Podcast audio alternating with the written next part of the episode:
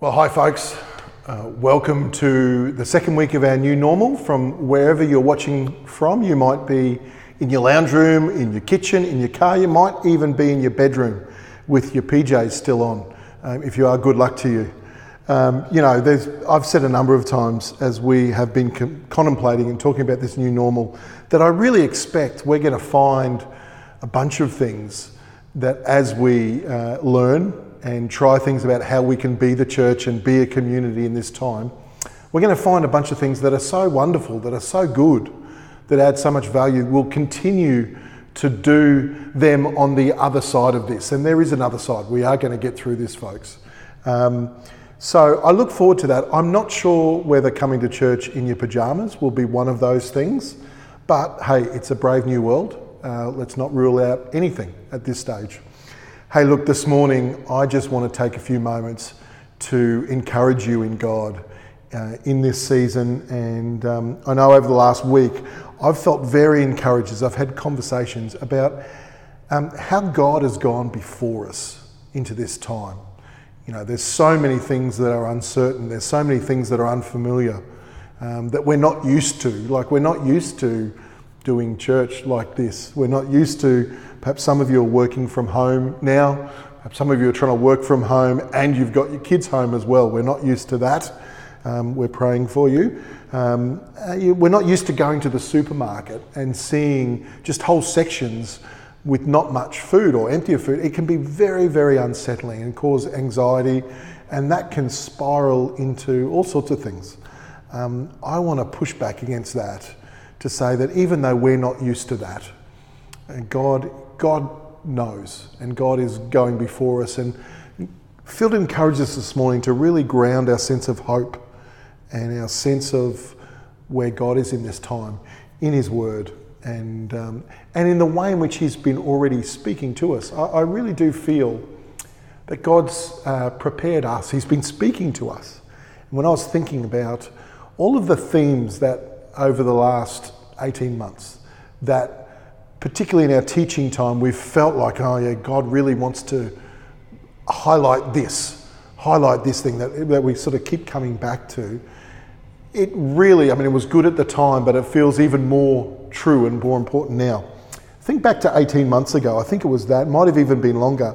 And we had a series of sermons and teaching that Pastor Josh uh, kicked off, our teaching pastor, when he told that story about the explorers who were looking for the Northwest Passage. They were trying to find a way to the New World.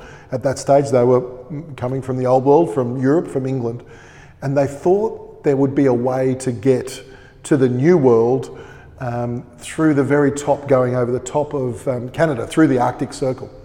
And so they, um, they went looking for this Northwest Passage, and it was an ill-fated trip, history tells us, and actually when they sent out search parties, unfortunately, they didn't make it. But what history records and what we reflected on was how they tried to take things with them from the Old World. Um, and famously, there was like twelve, um, twelve sets of bone china that they took so that they could continue the tradition of having tea every hour or whatever it was. There was all these libraries, there was uh, of books and all these things that they didn't need, because they couldn't leave them behind as they went to the New World. There was a way, and actually people who came after them found them, but they were so tied to things of the old that they couldn't enter into this new way. Um, you know, there's obvious parallels there. We then spent all last year looking at the way in which God spoke to and comforted and um, revealed Himself to His people when they were in exile. And actually, that's quite a common Um, a common experience of God's people, to feel like that they are in a foreign land. They're in a foreign time. They're in, a, in amongst foreign behaviours with things that are uncertain and new. And again, that's, you know, that is our world at the moment. Particularly, we looked at Daniel uh, and the way in which he found himself, along with God's people, in exile in Babylon. And the concern was, how do we continue to worship? Because all of the old practices that were built around the temple when they would gather together, we can't do that anymore. Is God even here with us?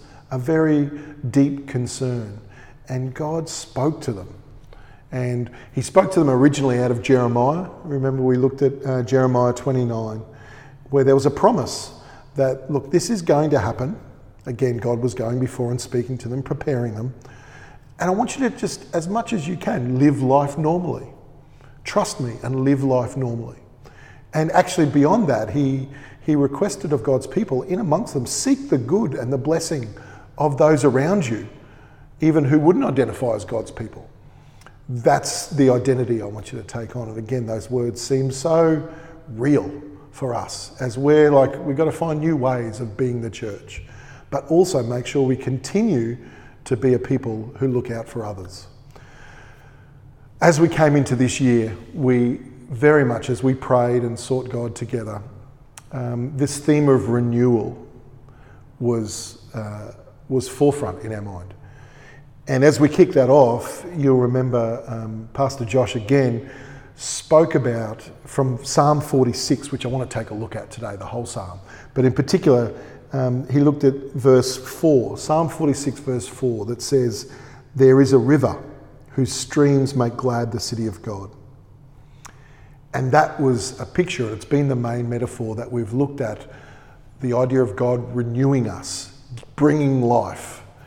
There's this uh, promise of a river, a spiritual river that nourishes and brings life to us. And the, the assurance from Psalm forty-six is there is a river. And as Josh has said a number of times, the funny thing is in Jerusalem, there isn't really a river.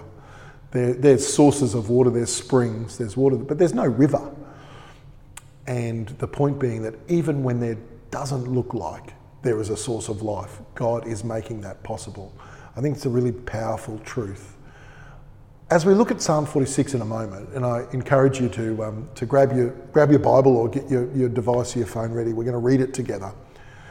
Um, I wonder if we can look at this idea of renewal Uh, through the lens of resetting. There's so much in life that's going to be, that is being in the process of being reset in this season. And renewal in a way, I know the times in my life when I felt like I've gone through a significant renewal in a spiritual sense, it's like God is resetting things with a greater sense of focus and clarity and purpose. Priority shift, the important things come up the list, the less important things go down the list. And there's a sense of resetting. Um, you've heard lots of people say, um, sometimes out of fear and anxiety and sometimes out of hope, I'm certainly in the, the second camp, that really the world's changed, it's not going to be the same. I think there is a, a form of renewal and resetting that's going on in the midst of a really painful time. I don't want to minimise for a moment what that will, the, the pain and the difficulty, the stripping away that many of us, all of us, are going to experience. Already we have. Already I'm very conscious that I'm talking to uh, brothers and sisters whom I've loved who've already experienced loss of income. Um, perhaps this weekend you, you are contemplating work, the, your employment maybe is looking very grave. Um, things that we've built foundations and expectations above, they're, they're, they're being shaken. And I don't want to minimise that for the moment, but I do want to encourage you this morning in the time that we've got, that in this resetting, there, there's going to be a gift. God is looking to give us a gift that will actually be for this, for life beyond this time, in this resetting. It doesn't feel like there's much gifting going on at the moment. Not for a moment, by the way, friends, am I saying that I think this virus is, is God's doing.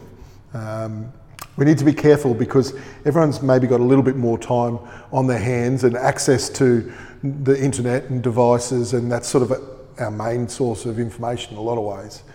There's some really nutty conspiracy theories and nutty theology as people are trying to make sense of things.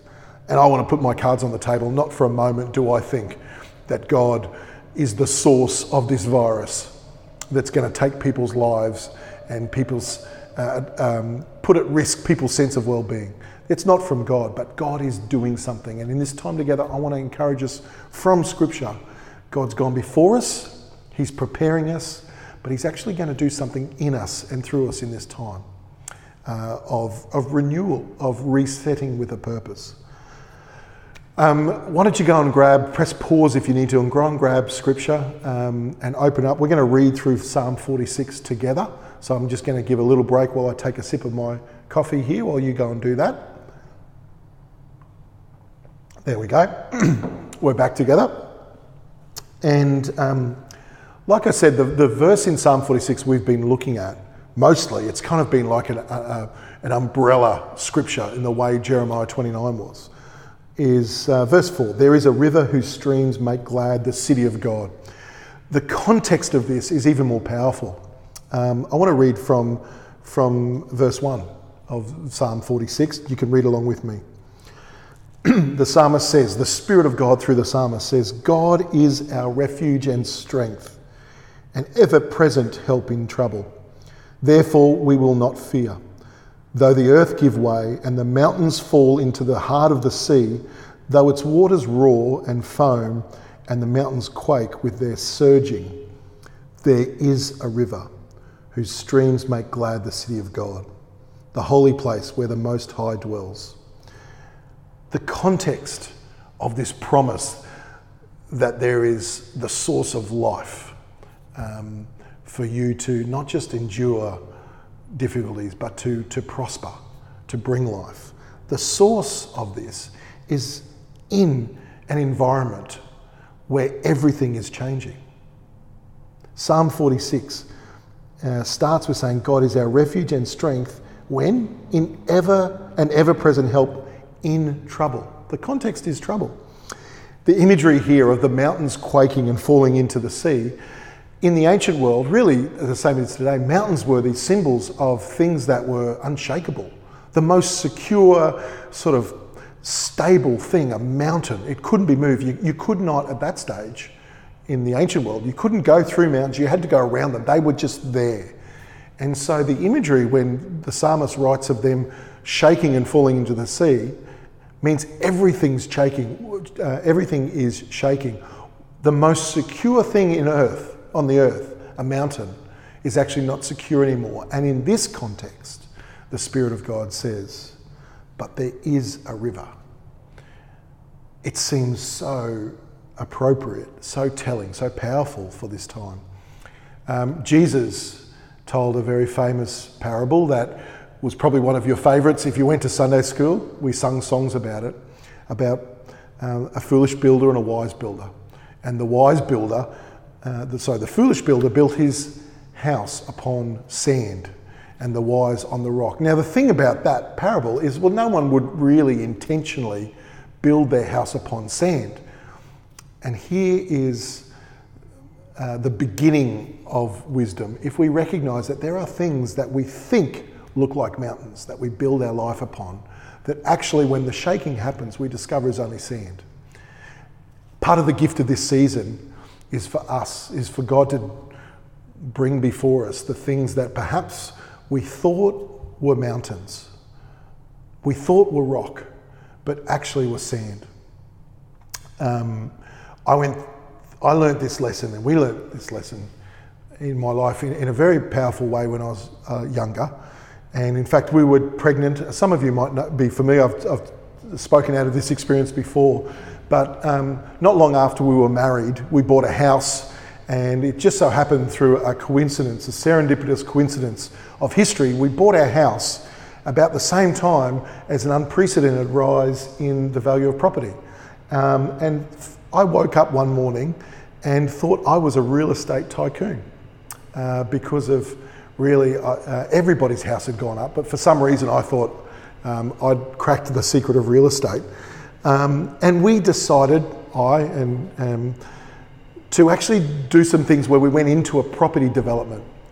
And um, I discovered that as a property developer, I made a great youth pastor, which was what I was really doing at the time. As a side hustle of doing the property development, I discovered I was a great youth pastor. In fact, I often tell people, as a property developer, I'm a great ballerina. Um, it just did not go well at all. And we had been talking about doing this because we, we, in ministry, we were considering a life in ministry, we were trying to sort of set ourselves up financially. Um, Christy was pregnant with Jonah at this at this stage. And it, as it went on, it became clear that this was not going well, and the pressure of, um, of that was really weighing down. And we had to find a way out. And um, I came, it was a time of great stress for me. I was waking up in the morning uh, stressed and uh, working through the day and trying to find a solution. And it became clear that actually the solution would be, or a solution, a solution would be to sell our house. Very counterintuitive thing to do, um, so that we could finish the, the development and, and move on with life. And I came to a point where I realised that actually the issue of being, what was being stripped away was not so much selling the house, but that I had bought into uh, what was effectively a lie that my security and our security as a family was on the foundation of our physical wealth, of our material wealth, and in particular, owning property. Now, there is a truth in this. There's a, even something I think you can support from scripture about the value of real estate. My mistake was that I had thought it was ultimate truth, that my ultimate security. I, I hadn't realised, but it was what was preventing us from walking out of that was me hanging on to something. And actually, when I came to the realisation that actually the reason I was hanging on to that was attached to it was a Uh, was a lie, was a worldview that wasn't true. I could let it go. And even though it took another six months of walking through that and of finishing that, it thoroughly changed the way I walked through that six months because I was able to realise that God was wanting to not strip us of the house. That wasn't God's doing. I made a pretty good job of that. It was actually, he wanted to reveal the sand that I thought was a mountain. And this is where, folks, I feel that the three-step dance we've been talking about uh, of renewal, of how God renews, resetting with a purpose, with a with a kingdom purpose, of purgativa. We use the, the Latin terms here because it's something that's been passed down to us by our, by our ancestors in faith. Purgativa, which is purging, stripping away, making room for God. Illuminativa, which is God revealing truth to us in a way that brings life. And then unitiva, where we where we come into union and we flow with what God is doing in our life. That was a very, very powerful experience I went through at that time. And I want to encourage you that God will be doing the same for you and for us in this season. There was uh, a, a stripping away there, not of, again, the material assets. It's not that God wanted to make us poor and we weren't poor and we were fine, but actually he wanted us to recognise that we were building on sand, me in particular. And then in that, he then revealed and showed and gave gifts to me of understanding in relationship. I mean, interestingly, in that season, one of the, the people who walked closest to me um, was Josh. And that was where he was in his early twenties at that stage. I was a bit older. Our, the strength of our friendship in that time was really forged in the way in which he stood with me. And so much has come from that blessing. That, that was a gift to me and, and others as well, Pastor Charles in that as well. There were so many gifts that Christy and I, that were, were like true rocks, that we built our life upon.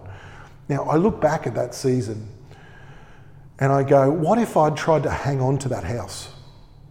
What if I kind of wasn't prepared to come into union with what God was doing and I felt like I needed to hang on to it? All of these gifts that God was giving to me, that he was showing, I, I could have missed all of that. And folks, I really encourage you uh, that God will be doing the same for you. There is going to be pain. Again, not for a moment do I want to minimise what you or your family might have to endure Um, in this season or in life beyond that. Um, this is going to be difficult, but and, and there's there's things that could be at risk, but that's actually what's always the risk in life, isn't it? There's no promises there. But God does promise. Psalm forty-six says that he is our refuge and strength, an ever-present help when in trouble. Well, it feels like we're in a little bit of trouble, but God is here. Um, I want to read from uh, verse four again. It says, "There's a river whose streams make glad the city of God, the holy place where the Most High dwells. God is within her. she will not fall. God will help her at break of day. I remember that experience, and maybe you're having someone of this, where you would wake up in the morning and straight away into a place of anxiety and stress. It seems that the kind of thoughts that you think in the wee hours of the morning or first thing, they're, they're rarely good ones. And I got into a pattern of trying to, and if I use the, the phrase of that three-step dance, where I would get into union each day with what God was doing. I'd come to Scripture. He really spoke to me out of Isaiah in that time. I journaled through it, and there would be a peace would come as I would come and come into union with what God was really doing in my life. And like I said, we had six months of sort of walking through that, where we had to complete um, this uh, ill-fated property uh, development. But it completely reshaped what I thought was happening in that time. And God, I encourage you in your, in the morning, God's going to speak to you in the morning as you get in union with what He wants to do in your life, what you're prepared to release and to be stripped away, what He's going to illuminate and show.